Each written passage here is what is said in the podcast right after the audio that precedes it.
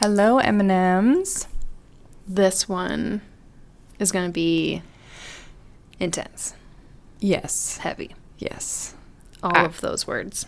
I think it's a really important story to hear um, because it is going to make you feel those emotions. And I think it's such a huge topic in general, like in the United States and the world. Um, In Alaska. s- yeah, specifically in Alaska. Um, we talked to Molly. Um, we know her through our friend Trina. Yep. And we are so glad that Trina. Yeah, the way we were connected, Connected. was odd, but Right. definitely meant to be connected Yeah. for sure. A hundred percent. Um, her story is um, is tough because it is about her son. Um, and just to throw a warning out, um, we do talk heavily about uh, suicide in this episode. Um, yeah, it was uh, it was a tough tough thing to hear, but M- Molly is so um, brave and such a good speaker, and Yeah. yeah, She definitely brings you through that whole journey of the that process or Yeah. I don't know how to say that. Um you're you're definitely right there with her going through that whole story up until like her currently. She's Yeah. still battling those emotions, you know. Um fighting to make it through just day by day and we just really advise you guys on sensitive yeah, sensitive listening. If Yeah. if um, you've been if you know anybody who has been suicidal or you have been affected by by suicide know that this episode may not be the best episode for you to listen to. Right, um, but on the other hand of that such such a heavy but like you said important for all of us to be aware of that um, those thoughts and feelings that i mean suicide can happen to anybody and it right, um, I mean, I don't know about you, but I absolutely have people in my life who have been suicidal or yeah. I I've yeah I've been I've been around um, people in my kind of I guess distant family, married family. Um, there's been a lot of suicide uh, scares and you know that kind of stuff on Steven's side of the family for sure. Yeah.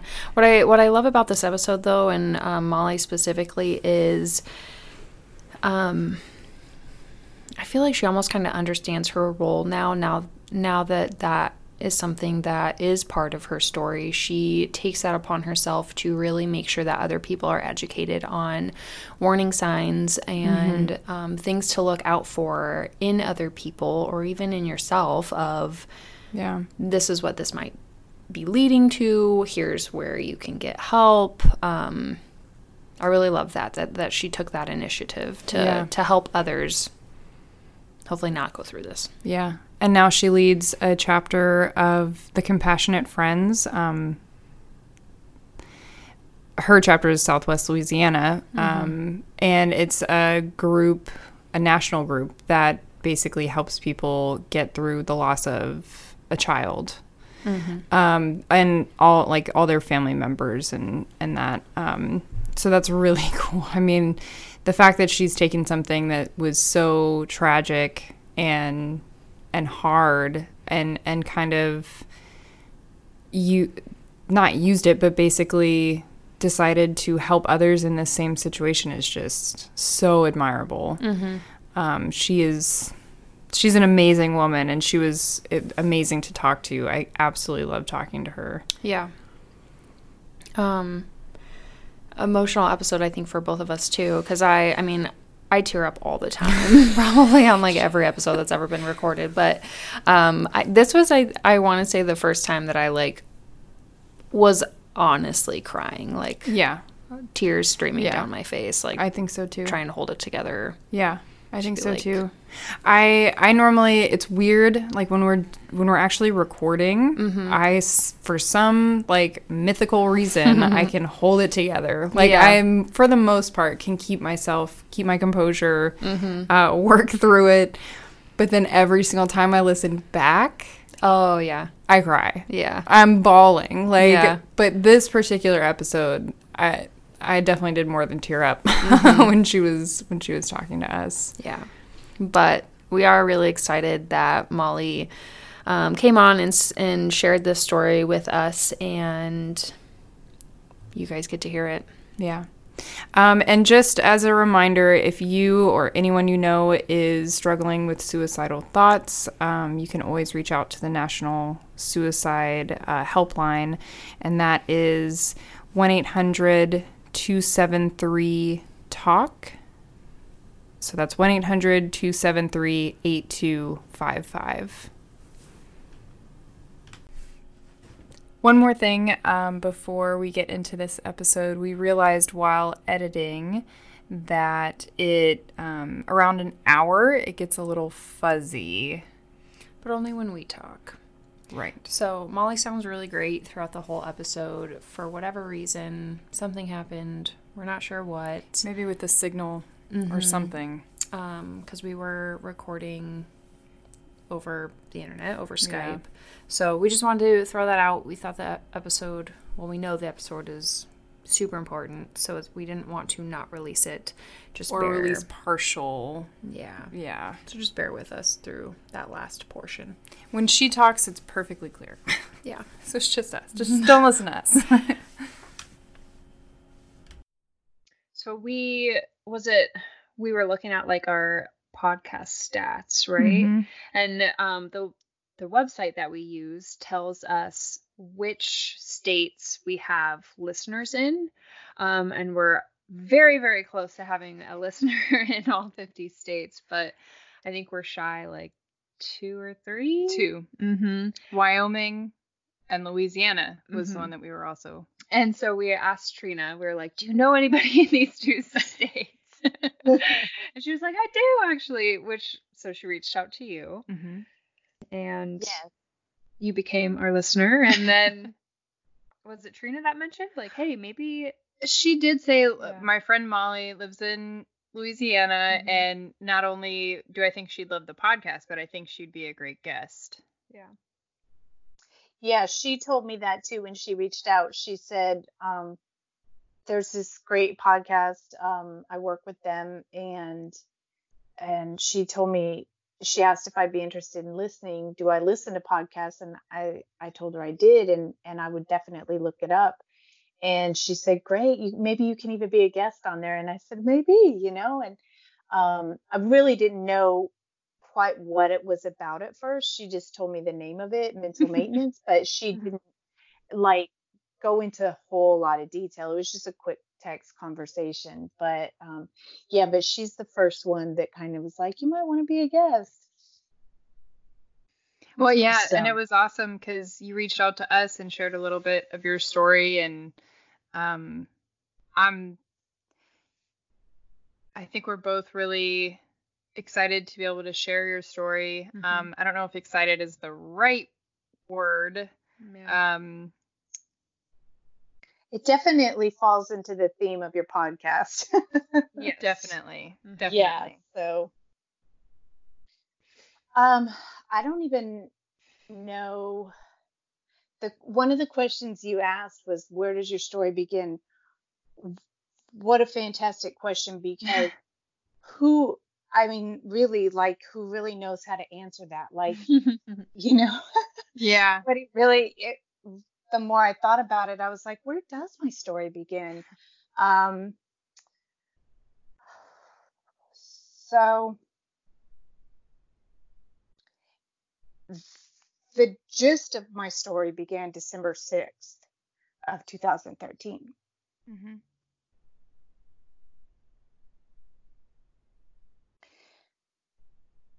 I went to wake my son up for school and his door was locked.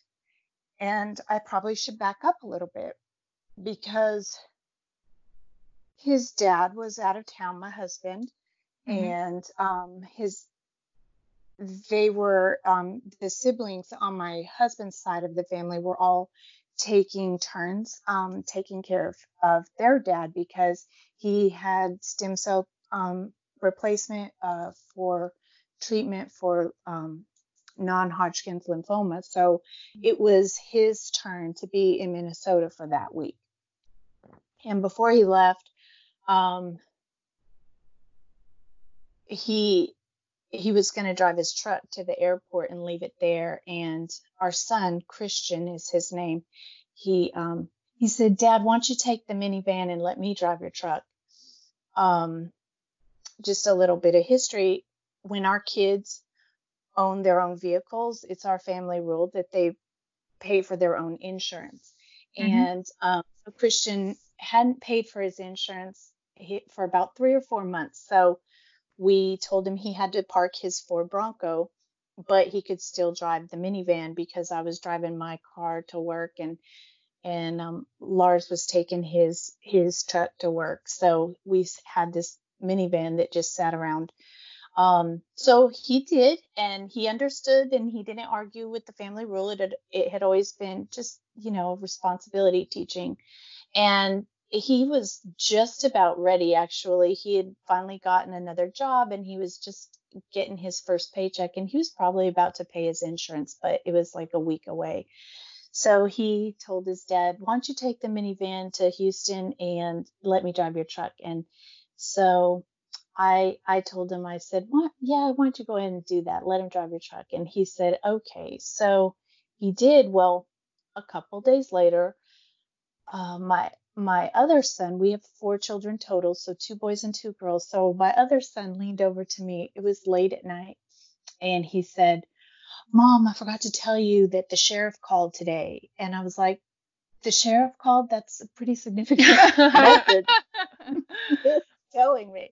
And he was like, Yeah, I forgot. And I was like, What do you want? And he said, He was just looking for you or dad. And I was like, Okay. But it was already like nine at night. Right. So I called him the next morning, and that by then this was Thursday, and he said, uh, "Do you know? Do you have all your vehicles um, accounted for?" And I said, "Yeah." Um, I said, "My husband left one at the airport in Houston, but as far as I know, it's still there." And I said, "What are you calling about?" And he said, "Well, yesterday I was out and there was this this truck stuck in a field and um and it was just by itself. So he said I went and ran the plates and it came back with y'all's name and I said, "Well, I said we did sell a vehicle a few months back, so I wonder I thought we changed the plates, but I wonder if not cuz I was still thinking like my husband's truck is sitting in the front yard like, you know, Yeah. well, I mean, anyway, it was accounted for, so I couldn't think that it was not. Anyway, so he he said that it was stuck out there and um he had run the plates so he told me exactly where the the he had found it so i went out there and i saw the ruts or whatever and i took a picture of it and i sent it to my husband and i said well i think that your son took your truck four wheeling without your permission and he said and i said you know i'm gonna let i'm gonna let you handle this because if it was me if it was me and my Camaro and he took my Camaro racing, I would want to handle this. So I'm to let you take care of this. and he said, okay. So he just sent Christian a picture of the ruts and, and, um, Christian came back with a question mark and he goes, you don't recognize these? And, um, he, and, and so at first he kind of denied it, but then, but then this story came out, you know, after he was, after he came home from school and work and, it came out and I had told him, I said, you know, I'm I'm really not that worried about the truck. I said, what I'm worried about is the fact that it didn't belong to you and and you and you can't just treat people's things whatever way you want to because you want to. It it doesn't belong to you. I said, and I'm a little puzzled why you don't find the reason to apologize for this, you know, that you just think that you didn't do anything wrong. I said, I guess that's what I'm more upset about than the fact that you took the truck four wheeling. And, um, you know, at the end of the day, um, his dad said, "Well, you know what? I'll be back on on Sunday night, and so Monday morning you you'll have the van back. So why don't you just ride the bus tomorrow to school, and that'll that'll be it. And we'll you know that'll we'll just park the truck and and just leave it." And he said he was upset about it, and then he said, um, "Well, can I ride with my friends?" And I personally, I, I thought that maybe he should have been able to ride with his friends. But my husband was making a point and I and I appreciate that. We're parents. You've got to yeah. you have to set boundaries. And um, so he said no. He goes, I want you to ride I want you to ride the bus. I love you and I want you to have a good night. And he said, Well, it's not gonna be a good night. And that was his last words. Hmm. Oof. How old was Christian? He was 18 and a half. He was halfway through his senior year. Um, we had already ordered all of his invitations, um, had his senior pictures done, all of that. Um, so we all went to bed. He was up in his room and so when I went to wake him up for school the next morning, the door was locked and I knocked on it and it's not unusual to have to knock on his door several times cuz he he never slept, which I'll get into that more later, but he never slept, but when he finally would fall asleep, it was so hard. Yeah. And so we would have to like try like wake him up really hard. And um, so after the third time of like knocking on the door saying, Christian, time to get up for school, um, I knew that, you know, I was thinking that he was probably behind the door, like waiting for me to open it and like kind of just give me that look, you know, like, leave me alone, mom, I'm up. yeah. But I couldn't open his door to make sure. So um, our other son Lucas, he um, he brought his little pocket knife and he and he jimmied the door for me, and I opened it, and um, he was there, and he was um, hanging from his bunk bed.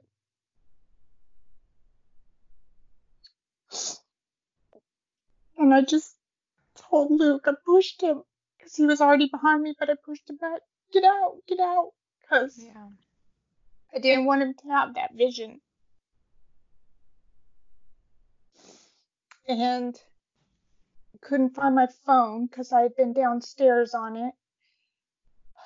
And so I found it and I called 911 and I was on the phone with them and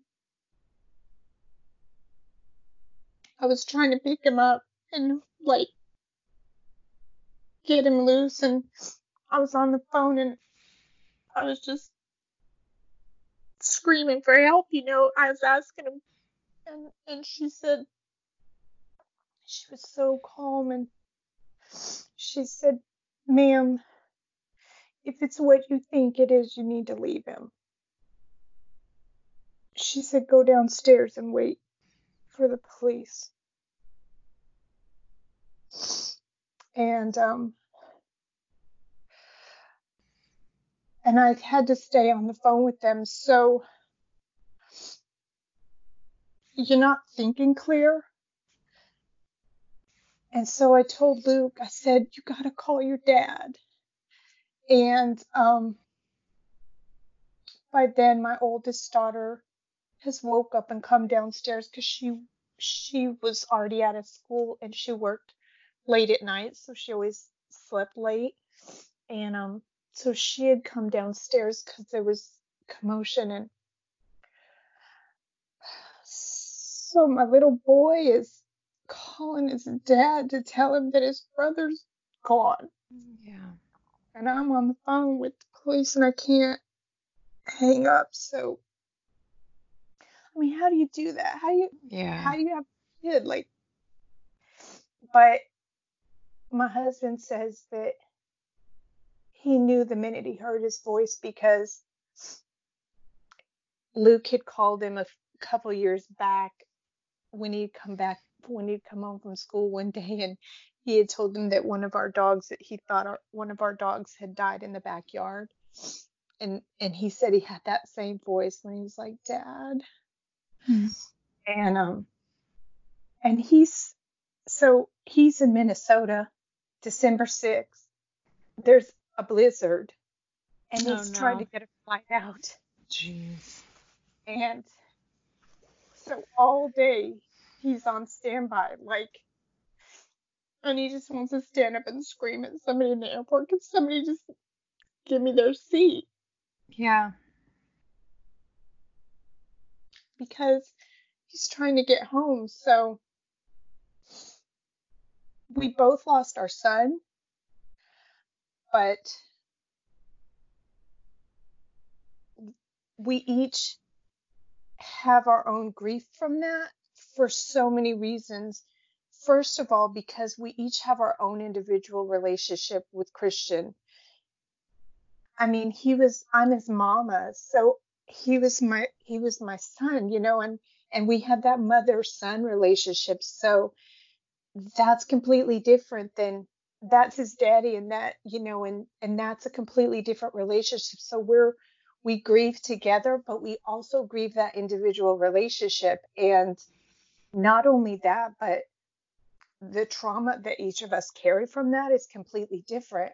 Mhm. I I had terrible PTSD from that.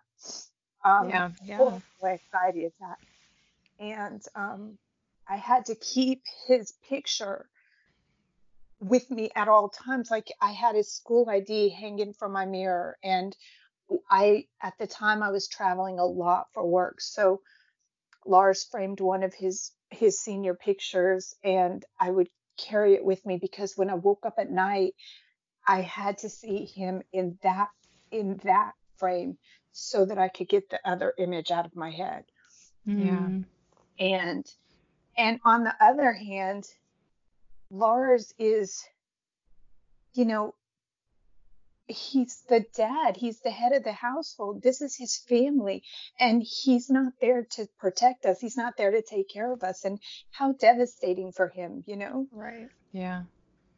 So it's interesting that, you know, we lost the same person and he's the closest one I can grieve with because he also lost Christian, his son, but it's hmm still it's still our own relationships too. Yeah. So the the months that followed, you know, were such a blur. And um I mean, we were really broken, you know, and our kids I grieve for them too because they lost us, Lars and Molly, before Christian. It, like when you lose someone significantly like that, there is a before and after. Yeah. And who we were before, it they're gone too. They died with Christian. Yeah. We are different people now. And it makes me sad because sometimes I really wish that people could meet the Molly before Christian. But on the other hand, I have learned so much. So, you know, I I can only take that forward with me and, and just share with other people. But it it it's a distinct line and everything is marked by that line before Yeah. Christian and after Christian. Yeah. I can't imagine being um, in either of your positions. Um, and I'm I'm truly sorry that you had to go through that. Thank you. it um it was not we didn't have any clue. We had no we had no warning signs. We had no um, he wasn't diagnosed with anything.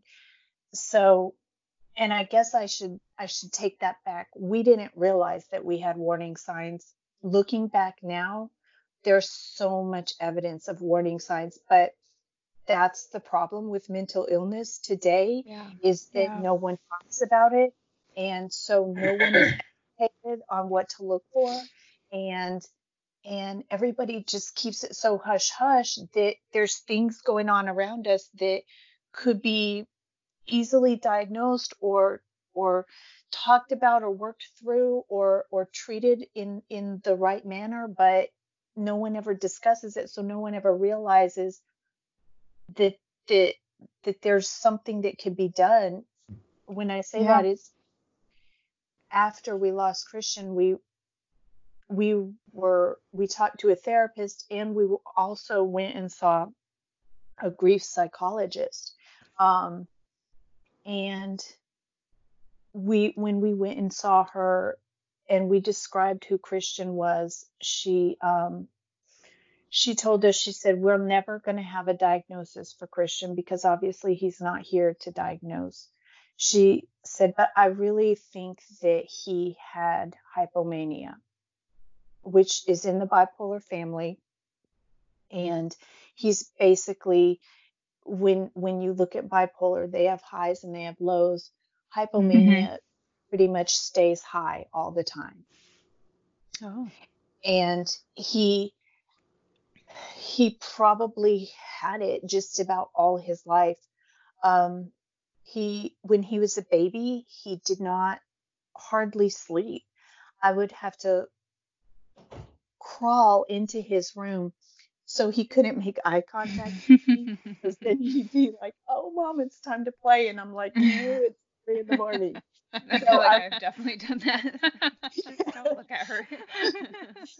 I would crawl in his room and and he would he had the bumper around the crib and I would reach my mm-hmm. hand like between the bumper and the mattress and I would find his binky and I would like put it in his mouth and I would just tap it and I and I would just like lean against his crib and fall asleep like that tapping his binky because he would be awake and or we would be out in the out in the living room just and he would be just laying on my chest and he would just be he wouldn't be in a sleep but he would be still but he wouldn't be in a deep sleep. And and we would just lay there. And when he was like 2 and 3 er, he got out of his crib very early. So we stopped you know we just gave him a toddler bed. We stopped trying to fight it. And there was a couple times where he got out of his bed all the time, but there was a couple times where I was like, "Oh my gosh, this is dangerous." One time my husband was working really late at night and he called and I was upstairs we were all upstairs in our beds. I answered the phone, "Hello?" And all of a sudden somebody picks up from downstairs and they're like breathing and I'm like, "Oh my like my heart froze for half a second, my stomach, you know. And then I was like, Christian, get back to bed. And like, but, but so one day, um, this was still in Alaska, and one day we were in Market Basket and they had those bins of like just stuff on sale, like random stuff. And we were digging through it, and Lars found a motion detector like they have at Circle K, 7 Eleven, where you walk in the door and it goes bing bong. And he goes, Ooh, this is a good idea. So um, we put it outside of his room in the hallway and aimed it at his door. So he could be in his room. He could he could be playing quietly. He could do his thing um, because you couldn't make him sleep. So Yeah. he was in his room, but the minute he walked out, bing bong, bed, and you could hear his little feet like going across the floor and get back in bed. And pretty soon we didn't even need to say it. He just heard it and went back in his room. That's so funny. that was the only way that I knew he was out of his room. Was we called it the That's fun, that's tattletale. He had the tattletale on. yeah, that's really smart. so but that's that basically carried on his whole life he so when he was older he would be up in his room when the rest of us were sleeping that's when he would play guitar or he would do his drawings and he was an incredible artist. And um he you know he would draw and he would just do his thing in his room. And um and then he would get up and go to school. And a lot of times when he came home he would he would fall asleep but sometimes he wouldn't. Um incredibly smart. So there was this time where his transmission went out on his bronco and he had actually bought two of them he worked all summer with my husband saved all his cash bought one Bronco that was running and then bought another one for parts because it's a Ford and they always break down. so he if you never could find Christian, you could find him in the garage if you didn't know where else he was and his transmission went out. He read the book on how to to rebuild his transmission, went to the parts truck, got the transmission off of it, rebuilt it, and the only thing my husband needed to do was hold it up while he screwed it in, while he Wow. bolted it in.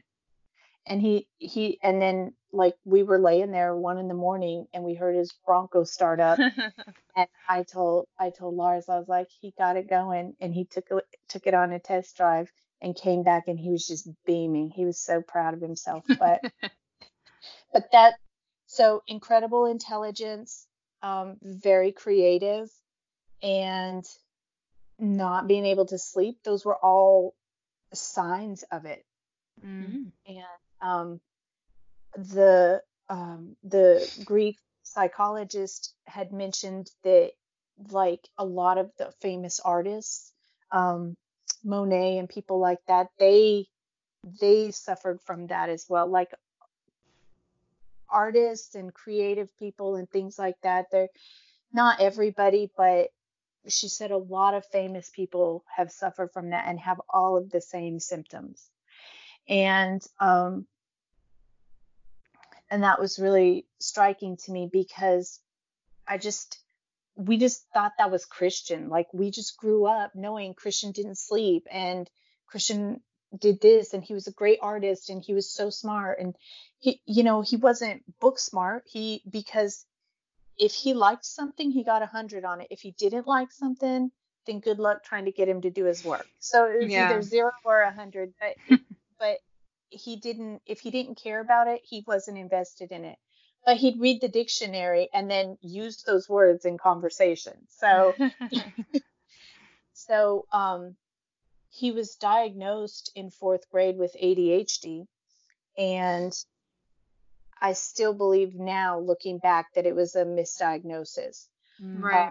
because it was probably more the hypomania, and and it actually kind of hindered the the hypomania diagnosis because when he finally was got on the medication because we kept him off of it as long as possible.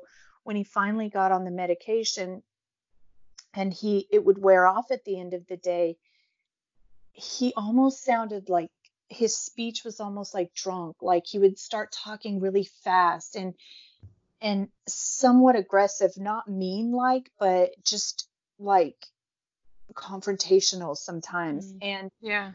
we always kind of thought, oh, well, that's that like kind of kept his energy level down all day. And so once it wore off, he's like hyper again. That's what my husband and I were thinking because, of course, again, we weren't educated, we didn't know the symptoms. So the psychologist told us later, no, that's the opposite. Like he should have fell right asleep when it wore off. Mm. Oh. Okay. but we didn't know we didn't talk about it we didn't ask questions and nobody told us Yeah. and so it it really kind of masked the symptoms. And um, when we were talking to our therapist and um, not the psychologist, but the therapist, we were telling him different things about Christian, and we related this um, one episode. It was right before he got on the medication for ADHD, and he it was at the very beginning of his um, fourth grade year, and he the school called me and they said you need to come right now. And they didn't tell me why but i i mean i was 2 minutes away from the school so i ran down there and i called lars on the way and i said i don't know what's wrong but they just told me to come right now so get in the truck and come. And um so when i got there they had cleared out his classroom. It was only him and his teacher and by then they had called um no the ambulance hadn't got there yet but he they had called him. And he was having seizures and he Oh, would, he would not stop having seizures like they it was just one after another after another. And um thankfully his fourth grade teacher at the time had a son who who had epilepsy. Oh, so wow. Christian, yeah, when Christian had walked up to her desk to, to hand in his homework, she saw the look in his eye and she caught him on his way down. Like she knew exactly what was happening. Wow. Wow.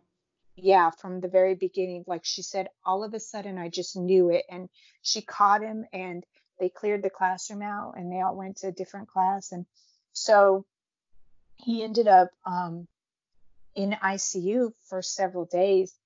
And every time that they took him off the seizure medicine, he started having seizures again. And and they did all kinds of tests, and we never actually got a hundred percent conclusive answer, but they said that they that they showed that he had had cat scratch fever, but that he didn't have it right this minute. Cat scratch fever, when children get it, causes seizures. He had had a swollen lymph node that that I had already taken him to the doctor for, and he was on antibiotics. And then the day before the seizures, I had taken him back and said this isn't working, and he gave him stronger antibiotics. So that's mm-hmm. probably what he had was cat scratch fever. The significance of that is that our therapist, when we told him about that episode, he said, Christian had seizures before? And we said, yeah, but just that one time, he a year later, he got off the anesthesia medicine and never had him again. And he said, that is really interesting. He said, because there have been studies done that that have shown that people who have had seizures in their life, um, it almost like opens up the neural pathways to make them more susceptible to bipolar and depression and things like that. Holy cow. How interesting. Yeah. Yeah. There I didn't read that study. He was just telling us about it. He said that is Yeah. Significant. He said it doesn't mean that everybody that has seizures is going to have that, but if they're already prone to that, if that's already there, it's almost like it opens up a pathway. Crazy. Yeah. So the um uh hypo what was it? Hypo Hypomania. So hypomania. Um with that, I know you said like you're basically always on a high. Do you also like not as often but also have really low lows? there I'm I'm sure that Christian had lows, um, but they don't they don't go as low as like bipolar. For Christian, they didn't. I think his lows were just normal, but they were. So what what he what he looked like like what we all look like normal that would that would have been his low, but it they didn't last very long. Like he was just always up there um, but he had to have them and he must have just hid them i don't know but Well, and it's hard to tell with a teenager too. that i mean that is true um, that's true because they i mean who knows what's going on in there because they're going through puberty and all that stuff too but um that is the age where um especially teenage boys it, you know they start to to um, if they're gonna have those kind of um, mental illness, it really starts to develop in those late teens. Mm. So it that's when it would have reached its its height, so to speak. So um, it all kind of fell into play, and and now looking back, yeah, of course we can see everything, and I'm like, yeah, it was so evident, but and the thing is too is that I'm sad that he didn't get a diagnosis because I feel like he must have just been really tired, you know? Yeah. I was thinking, you know, maybe he didn't necessarily have those low lows, but I could imagine just always vibing so high and not being able to go to sleep could be just mentally and physically exhausting. mentally exhausting and he and and not to be able to talk about it because i think that's what makes me the saddest for him is Mhm. that he didn't have the language to tell us like Sure. because didn't have a diagnosis then he didn't know why he was feeling or acting or doing certain things Yeah. Yeah. you know and and how frustrating for him because he's like why why can't i be like my siblings or whatever i mm-hmm. don't know he never said that but when i look back and i try to think what was he thinking it makes me sad because if he had had a diagnosis that maybe wouldn't have changed anything. When when someone is suffering from depression or bipolar or if they have suicidal tendencies and and those thoughts you might be able to stop them once but if they don't get the help and they don't realize that they've got to keep fighting too and and they put in the work too because it's it's a group effort mm-hmm. then you know there's just going to be another opportunity. So that looking back if we knew what we knew we may have been able to stop him then but i don't know that that that wouldn't have just come up again at one point or another Right. we don't know but i feel sad because i wish that he would have at least been able to have some kind of language to to know okay i'm i'm feeling this sort of way because of this Mm-hmm. Right. Maybe it wouldn't, yeah, maybe it would feel more separated from himself. Like, this isn't me, this is this. And Yeah. yeah. Mm-hmm. this is my brain and and my brain is not functioning you know it's it's sick and that's the thing is that you know if his foot hurt or his he, he had an ingrown toenail or something like that he would come and tell me how can he tell me that his brain is sick if he Yeah. doesn't know that his brain is Yeah. Yeah. Yeah. so it and so i think that's that makes me the saddest for him Mm-hmm. because i wish he would have had the words but Yeah. He didn't. So so we just, you know, as time went on, we just we did the best we could and um you know, you just figure it out one day at a time, one second at a time. Um we did find um a group that um we're now the leaders of Compassionate Friends and they are a support group for um, parents, grand grandparents, and siblings who have experienced the loss of a child. And it's of any age and of any cause, but there are several suicide um, in the group. And after a couple of years, the leaders that um, had it, they had been the leaders for years and years and years.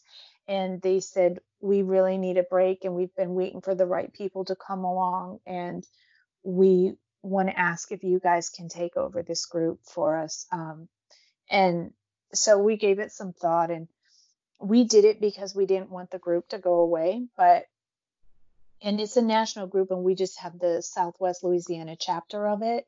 Mm. But it's it's really hard too because it's hard and it's great because part of healing is helping other people and Mhm. it really takes focus off of your own story and instead of like always looking inward it feels so much better to look outward and to figure out how how you can help other people but it's challenging too because you know you, you're processing your grief and and you've got good days and you've got bad days and you're like right now this is a bad day yeah. and and so you know and sometimes I've got to do stuff for the group or Lars has got to do stuff for the group and we just have to put our our grief aside and just get that done but it has been really helpful.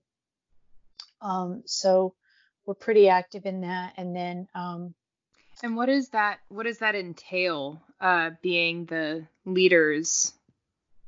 So we have two meetings a month um um and so getting ready for those meetings and um, we put out a newsletter every quarter.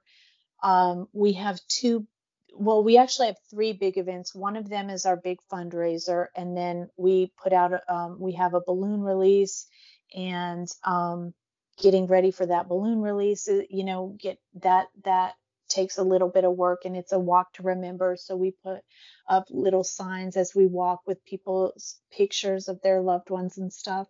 And then in December, there's the candle lighting um, that we do, and that is worldwide.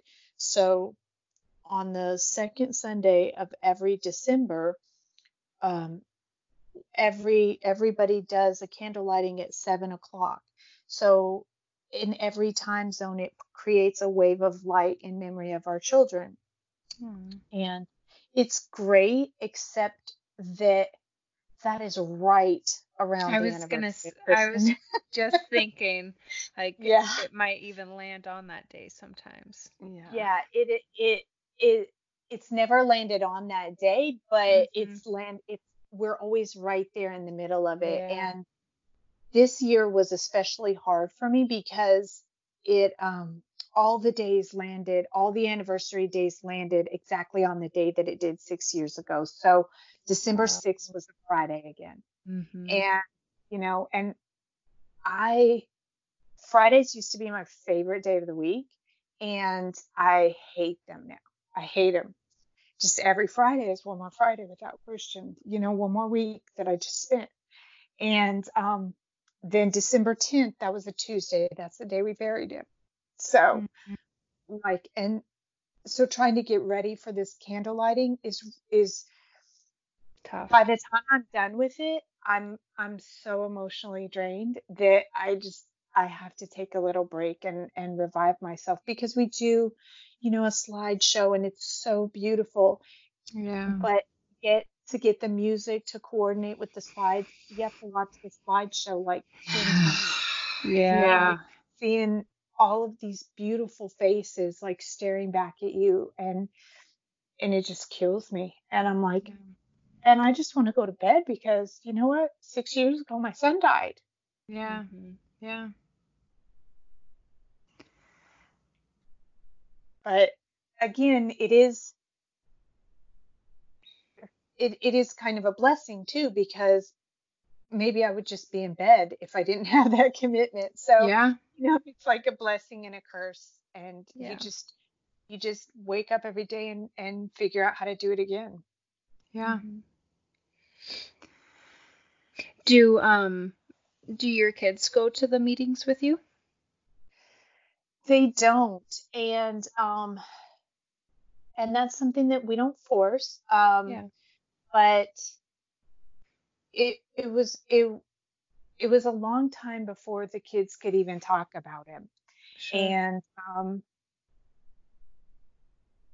they and that the same thing with you know Lars and I have our own relationship they each had their own relationship with their brother yeah. and um, our oldest Mercedes they were two and a half years apart they were the closest in age, and then the rest of them were each five years apart.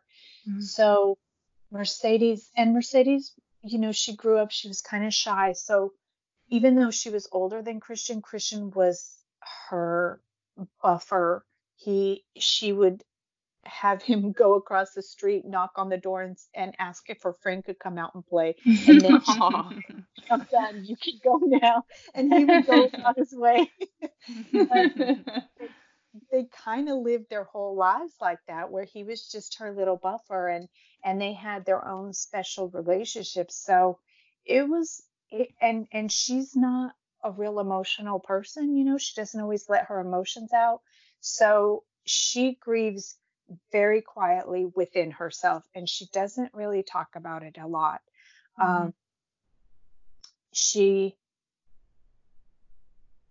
after after he passed away several months later she um, got kind of set up with her husband that she's with now and um, it was at first it was just a phone call because he lived in Georgia and she lived here but she told me the next it was a Saturday night and she was texting him and she said, "Well, he's not a very good texter, so I don't think this is going to work."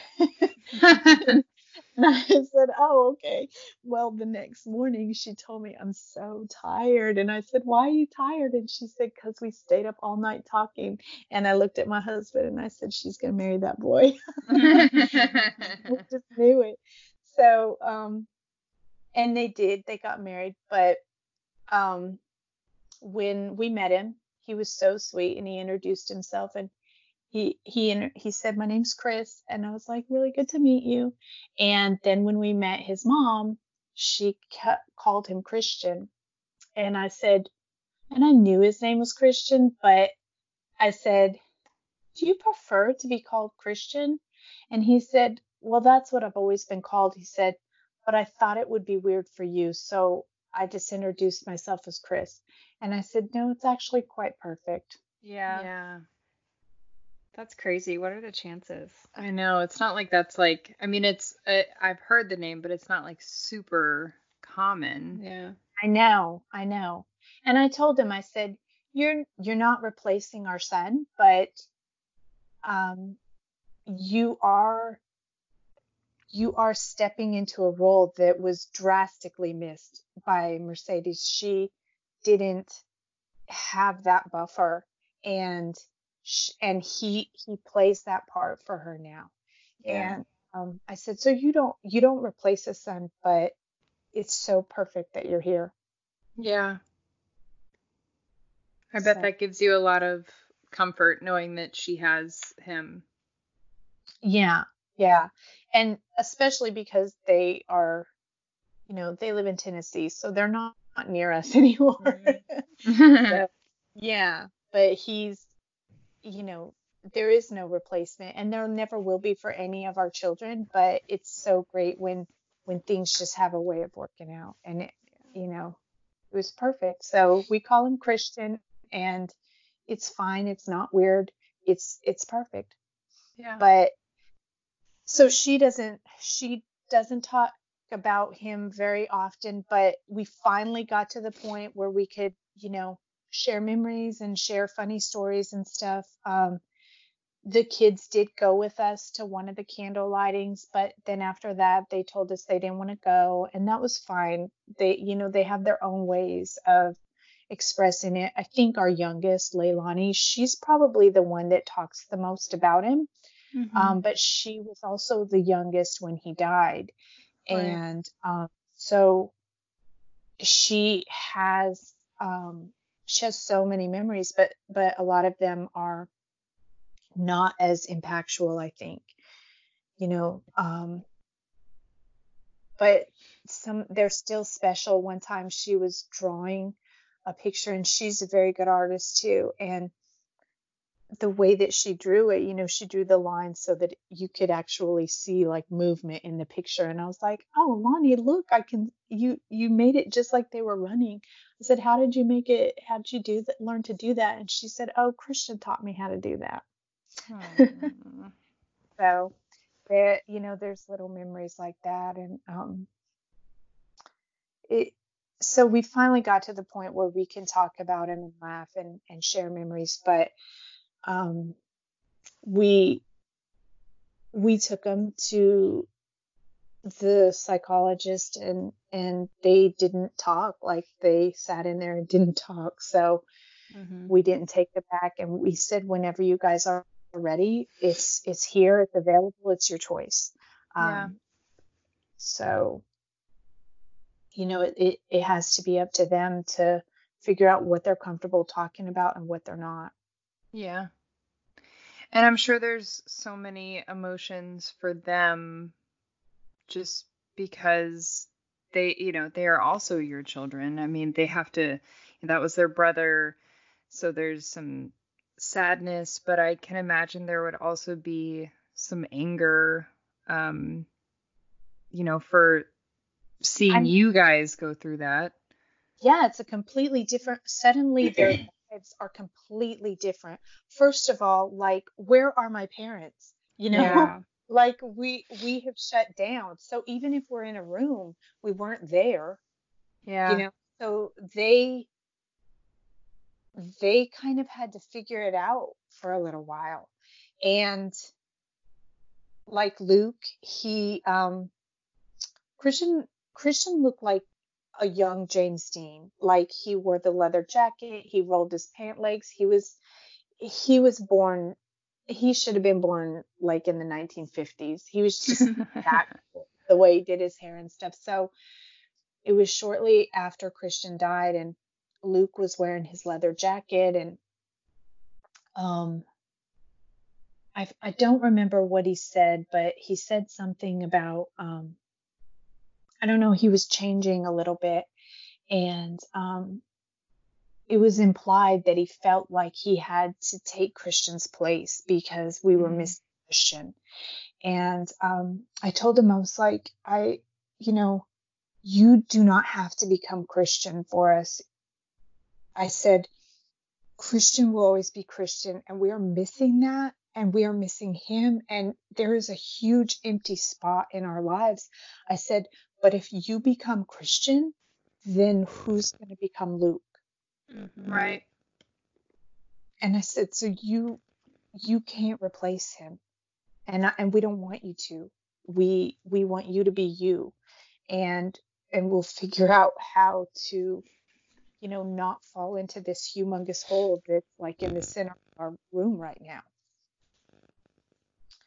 We um, our kids, they're so opposite of each other, and um, they're so different, and so Lars and I, I always said that um, that they're so opposite that they're like north, south, east, and west. I said, so I said, my kids are my compass. They together they give me direction, and so I have said that forever. And so then when Christian died, I said we lost ourselves. Like we're broken. We we can't even navigate right now we kind of have figured out how to find our direction without it. So then, and then last year, not not last Labor Day, but the Labor Day before that, um, my husband gets a call on his phone and it's a Alaska number, and he goes, "That's weird, it's Alaska," and but it it didn't have a name on it, and so he answered it and he left the room.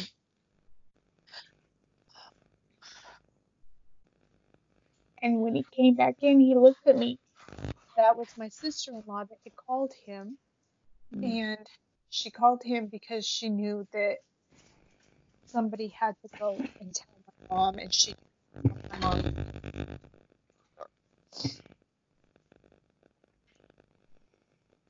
So we had to go drive over there and tell my mom. And it was devastating and I didn't understand it because the minute Christian died, my brother and I were very close. Of all my siblings, he was always the closest one to me, and he was mm-hmm. there through everything. He gave me away at my wedding. Wow. So when Christian died, called me and well I called him. He said, What do you need? And I said, I need you here. And he was there like as fast as you can get a flight from Fairbanks to Houston. That's how fast he was here. And he did everything for me. We um we we wanted Christian to take one last ride in his Bronco. Um, so the funeral home gave us the little thing that you put the casket on. But I told him, I said, I cannot drive my son to his grave. I said, someone has to do that for me. And he said, I'll do that for you. And so my point is, is that he was here the entire time. Like he saw what I was going through. And Yeah. so I, I couldn't understand how he left my mom to feel that way. But when someone decides to die by suicide, it is not because they're being selfish or they're taking the easy way out. They genuinely believe that the world is a better place without them. And that they it's it's almost people say, well that was so selfish of them, but it's really probably their most unselfish act ever. They think that they're doing us a favor. They feel that badly about their situation and what's going on, and they feel that hopeless that they really think that we are better off without them. And that's not true. And and when we talk to someone who is feeling suicidal, that's one of the first things that we need to keep reminding them is that we are not better off without them.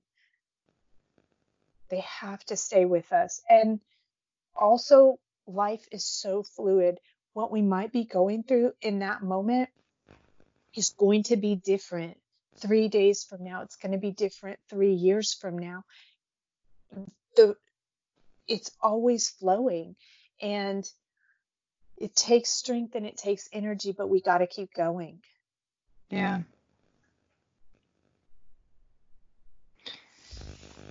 Um, it did um cut out a little bit there. When when did your brother pass? It was um it was Labor Day of 2018. 2018. So it's been a year and I have to say, I think it's really important that you just explained that because I think a lot of people who, one, um, you know, don't have any mental illness troubles or have never been around or had a family member who has had mental illness struggles, it's just so like almost society approves of of thinking that that's such a selfish act or that's where your brain immediately goes, but like you said, it's almost the complete opposite Yeah. for that person in the Yeah. moment. yeah. Yeah. And it, So- and it's frustrating too for the for the people that are left behind because you know if somebody if somebody if your loved one is hit by a drunk driver and they die you're so mad at that drunk driver Mhm. you know commits a crime and and your loved one whatever happens or you're mad at cancer but when your loved one dies by suicide like be so mad at them but that's like the person that you're missing the most too. So Yeah, so conflicting. it's very conflicting. And so who are you going to be mad at? Me i'm mad at myself. And Mhm. you know like i was falling asleep when my son's heart was stopping. When he was taking his last breath i'm down in my bed. How did i as a mother not feel that? Yeah. like you know so so the survivors just beat themselves up because it's inconceivable for us to be mad at the person that we're grieving Yeah. And how do you get through that? Because I mean, I, obviously, you know, it's it's obvious to me, but I'm sure it's taken a long time for you to to get to the place where you know that that's not, you know, it's not your fault at all. Um, how how do you get through that? How do you get through that guilt? well if I'm being honest, I don't know because I still feel guilty. but the, I mean, there, I don't feel as guilty. I don't beat myself up every single day.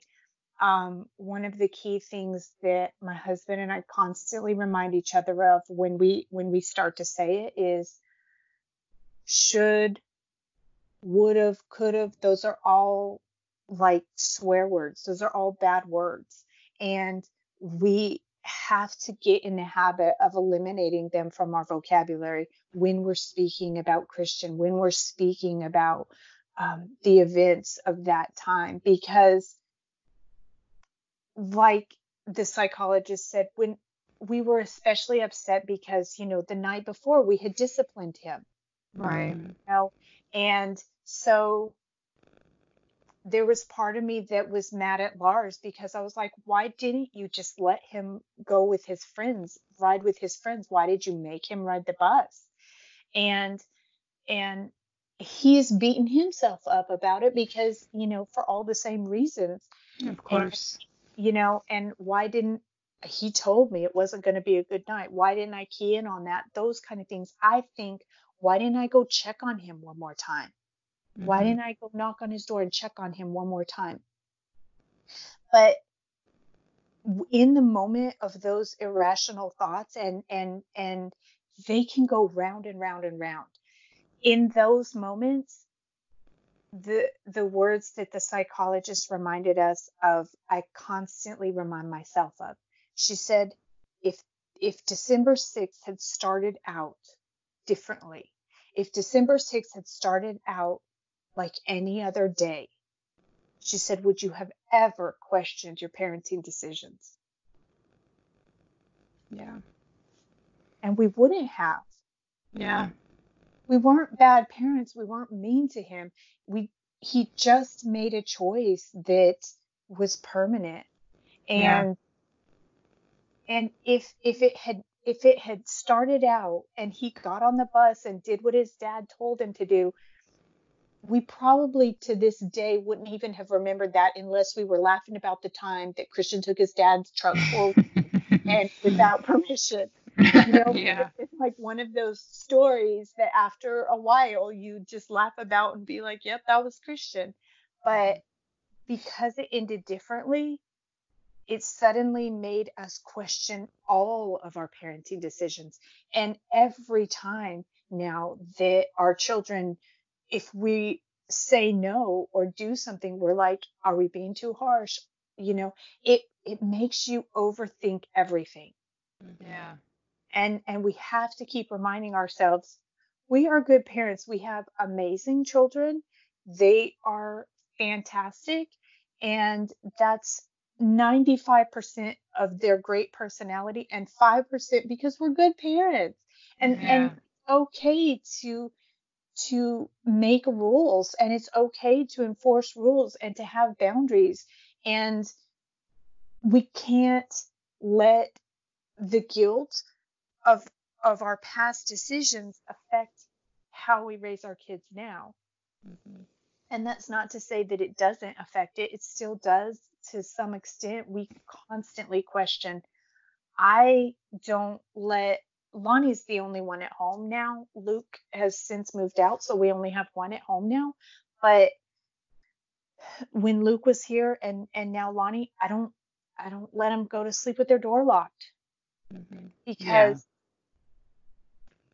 not because they don't get privacy we always knock before we come in but because there's that jolt of panic if i if i go to wake them up i've gone to wake lonnie up a couple times for school and she had locked her door to change her clothes and forgot to unlock it and so it's been locked and there's that jolt of panic Yeah, I can imagine that probably sends you right back to that place pretty Yeah. quickly.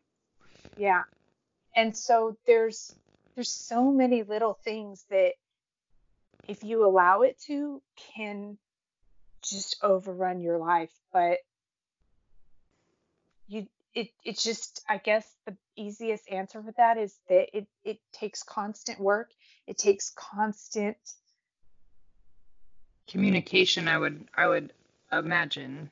communication. Yes, like there's yeah and and blunt truth like again we have such good kids. None of our kids ever had a curfew. They just you know because they tell us where they're going and and when they're going to be back and they actually do that.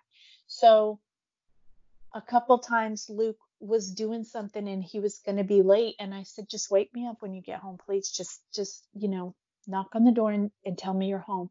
And he goes i know but it's going to be late and i don't want to wake you up. And i said I just need you to wake me up, please. Yeah. And I said, I know that you're fine. I know you're safe, but I need you to do that. And when he was going places, just text me when you get there, text me when you're leaving. And he would do it and he would kind of make fun of me, like in a nice way. But I said, you know what? I'm just way more overprotective and way more worried than I ever used to be.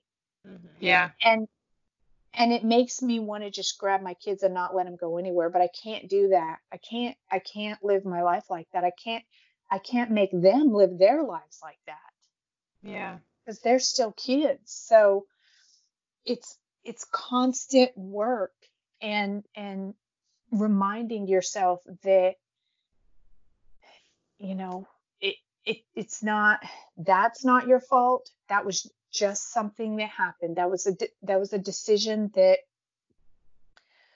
part of the hypomania. He is very impulsive, um, and I always say that if he had stopped to write a note, he wouldn't have done it because mm. he would have changed his mind in the time that it took him to write a note.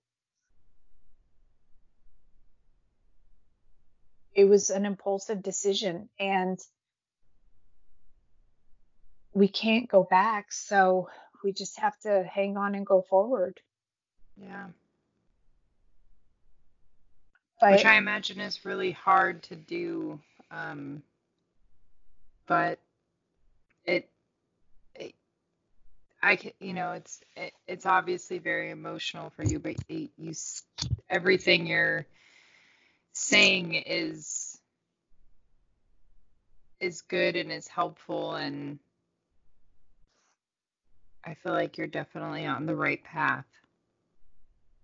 There's still places that that I'm stuck that you know we all have our places that we're stuck.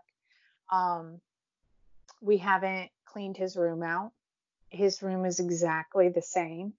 Um almost exactly the same. The only thing that's different is about a week after he died um we couldn't we were like, where are all our dishes? Like we have no plates. and so my husband went up to his room and came down with like because he would like eat up there and never take his dishes down because he was an 18 year old boy. Yeah.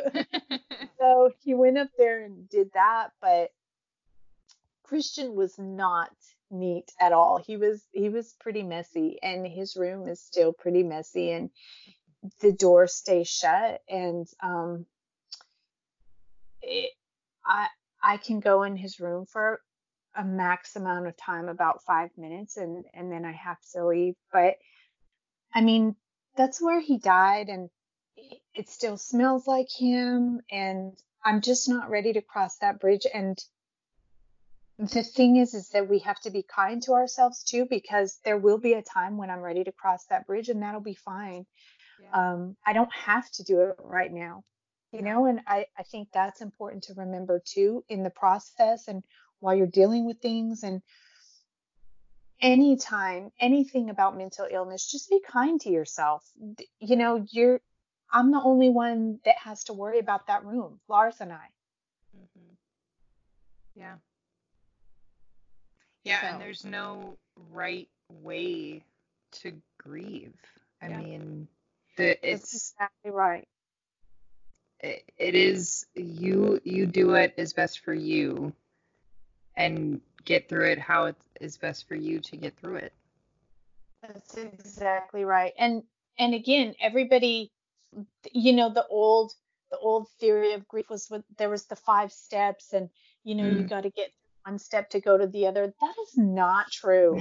those, five, those five steps do exist, but you're more like a pinball hitting those five steps randomly.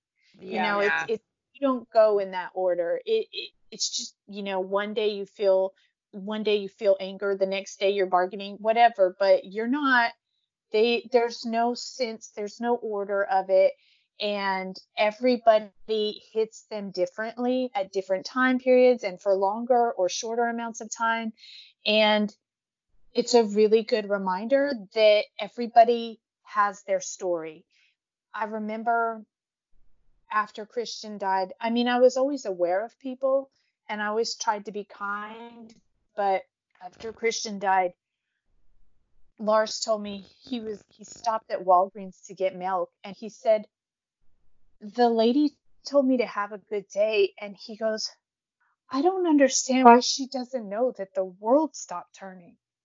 Like how did she not understand this? And I was really aware that all of a sudden you understand that every single person that you cross your path with has a story. And mm-hmm. yeah. if they're talking rude to you that day, it might not be their personality. It might be that they just got the worst news of their life. Or the cashier at Walmart didn't smile at you or, or, you know, wasn't friendly to you. It might be because she wants to be home with her kids or she's going through a great loss or she's grieving the loss of a child or a spouse or whatever. But you know what? She can't afford not to work. And so she Yeah. has to be there. And so, but that particular day, the grief is like right there at the surface, and one thing is going to set her off. And just, it helped me to be more understanding of everyone's situation and be more compassionate and not take everything so personally because it really is not about me. And almost like 0.01% of what I experience in a day is probably about me. The rest of it is everybody else and what they're carrying and what they're dealing with. Yeah, it's a really good reminder. Yeah, that's yeah, that that was yeah, I think that's a really important thing for everyone to to know and understand and that's I mean that's definitely not something that I really felt and learned until I was I mean just within the past couple of years.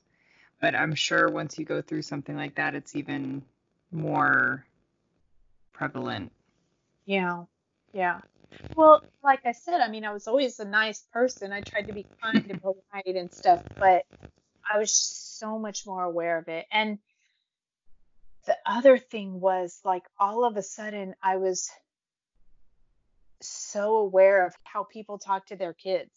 And mm. it makes me crazy. Like they're having a bad day, which I get, but they start like yelling at their kids or something and i just want to be like stop yelling at your kids because as- you could get in a car accident on the way home and that's the last thing they heard you say. Yeah.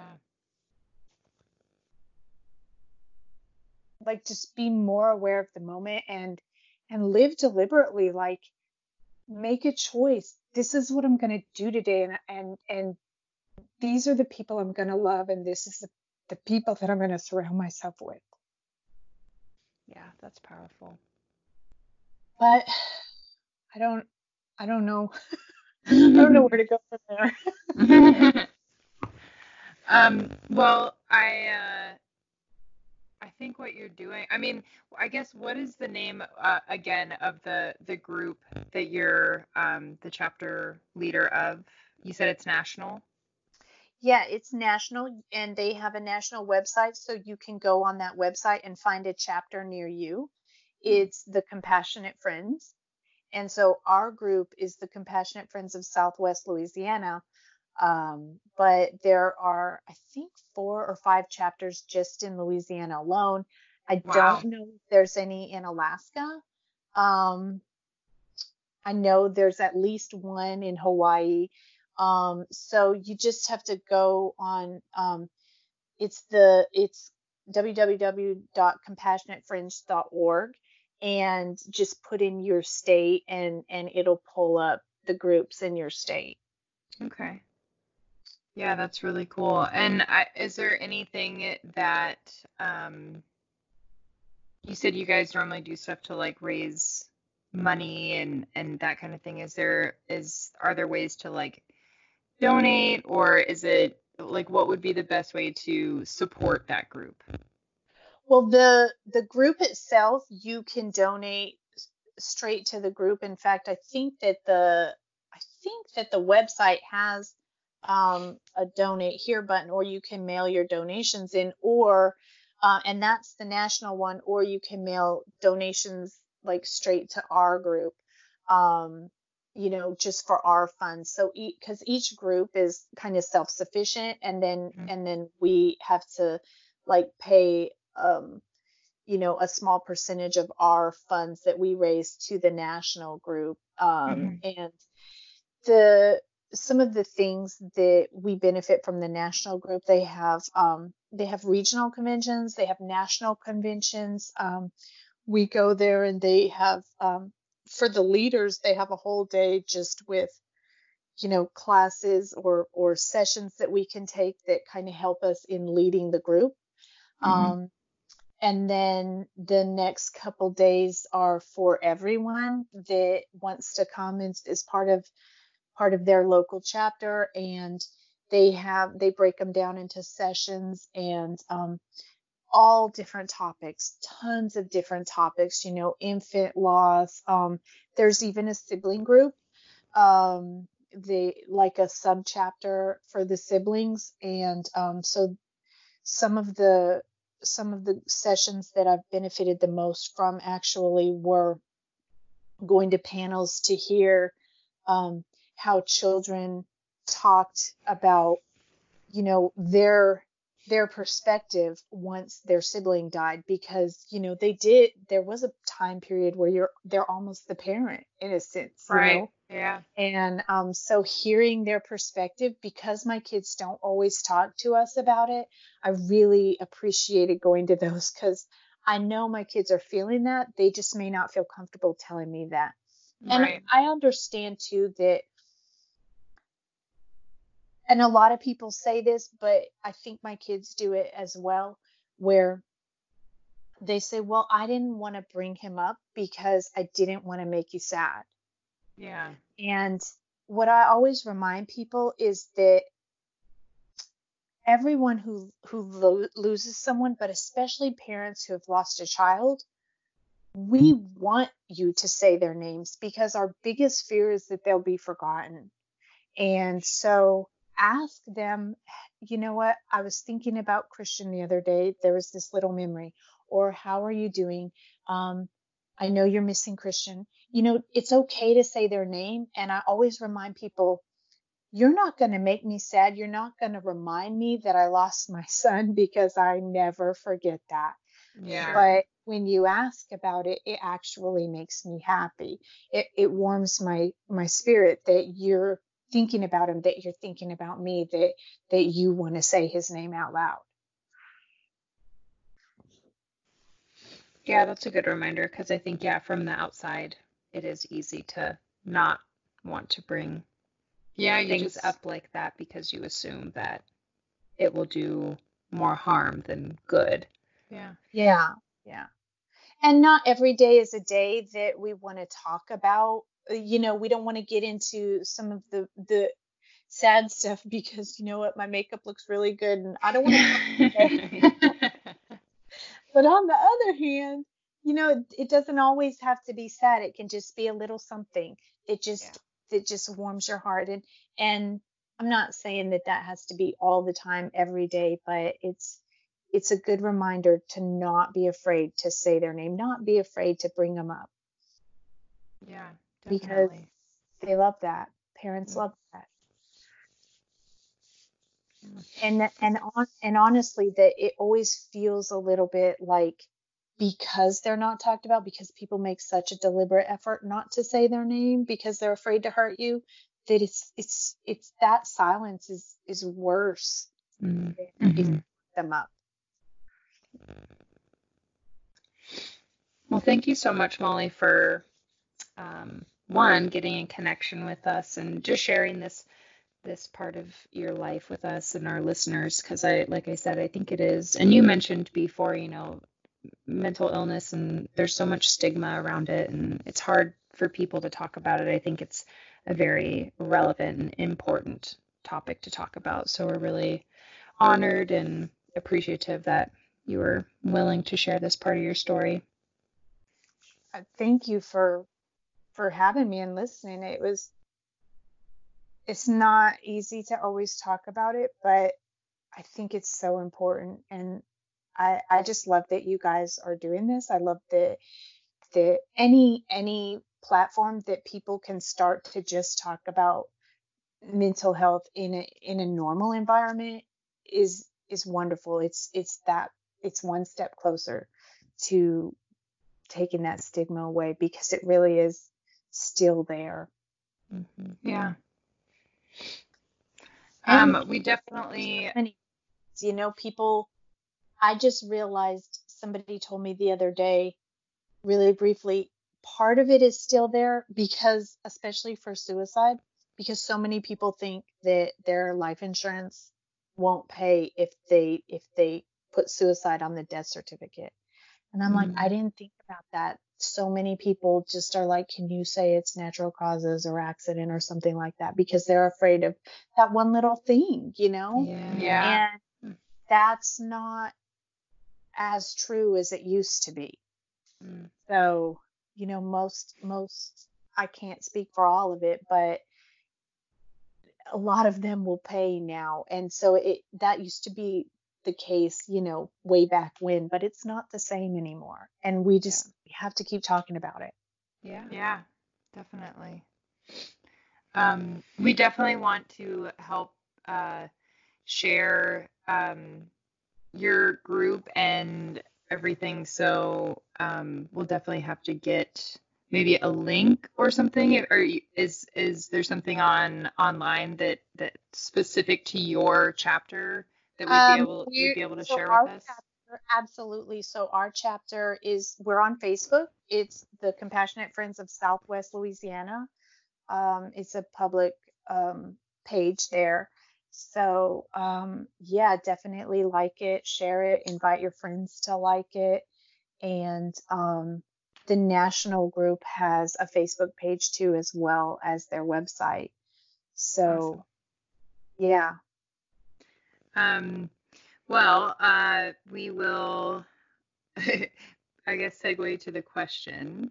Um, you had asked uh, Marissa, our our previous guest, you had asked Marissa, uh, knowing that abuse and abusers have very distinct patterns and character uh, sorry, messing up, uh, have very distinct patterns and characteristics, and having experienced that firsthand, do you find yourself picking up and recognizing those traits and characteristics when you meet people or are introduced to someone? Do your instincts and sixth sense kick in and you recognize the pattern immediately, even though they are not necessarily in a relationship or interacting with you? And Marissa was very excited to have her first question. um, and love her story. It was great, by the way. yeah, she she's great. Um, she uh, she responded.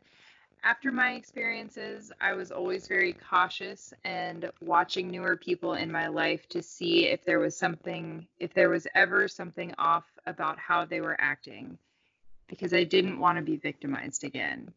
One of my best friend's boyfriends exhibited very weird behavior and generally made me uncomfortable. Turns out he was also doing heroin. I'm not sure if it's really a sixth sense, but I do believe I know what to look for, and I always speak up if something seems off with someone. That's awesome. yeah. So thank you for asking her that question. Like I said, she was really excited. Yeah, her story was, um, I mean, she related it so well, and I appreciated it. It, I, Mercedes, I have a history of of an abusive relationship um, myself, and we don't have to spend any time on that. But that's why I asked her because her, especially her first relationship, I really related to that, and um, I feel like when I meet somebody, I feel like they have an aura. I can tell almost instantly. And I always tell my husband they're an abuser. And you know what? It always turns out that we're correct. Oh, wow. That's crazy. Crazy. But because because those because the characteristics and the patterns are always the same. Mm-hmm. They may they may exhibit it a little differently. Like some of them may just stick to verbal or emotional abuse versus the physical, but it's the same. And I feel like it's just this bubble that that's around them. It's wild. Do you pick up on like their their body language and their inflections when they talk and and that kind of stuff? I I honestly can't put my finger on it, mm-hmm. but it's my gut. Like mm-hmm. I feel it deep inside me and I I it's I can't even turn my back to them. Wow. Crazy. Yeah. And it's and I, I feel it almost instantly and I just know like that's a person that I I can't turn my back on and mm-hmm. and I and I really cannot put my finger on it and then we'll hear about something that happens or something or something comes out later on and Lars and I will be talking about it and and we'll be like it's weird you knew it but you it you, there it's not necessarily something that you can say it's this and this and this about them that makes me not feel good. It's just right. it's just in the pit of my stomach and i'm like i i they're an abuser and i can't turn my back on them. Crazy. Yeah. Well again we are just we're so um honored and thankful that you that you came on here and you were so open and raw and honest. We really appreciate it. We think this is going to help a lot of people. I I hope so. Like I said, the the only thing we can do right now is just give Christian a voice. And he was really so loving, and he he was always the one that would hug people, and you know, just he he was always the giver and and I don't and he never really took back from anybody, which is probably why he, you know, was sad at at some point. But yeah, he would have wanted us to give him a voice. This, yeah. This would have been important to him. So that's what we do. We talk about it. And yeah. I'm grateful that you let me talk. Well, we're grateful to be your platform today. Mm-hmm. Thank you. Hey M&Ms, thanks for joining us once again on Mental Maintenance Monday. We wanted to take time to remind you that your story deserves to be told. That's right, and you can always reach out to us on Facebook, Instagram, or Twitter at Mental M Podcast, or email us at mmpodcast1 at gmail.com. We love you. Bye.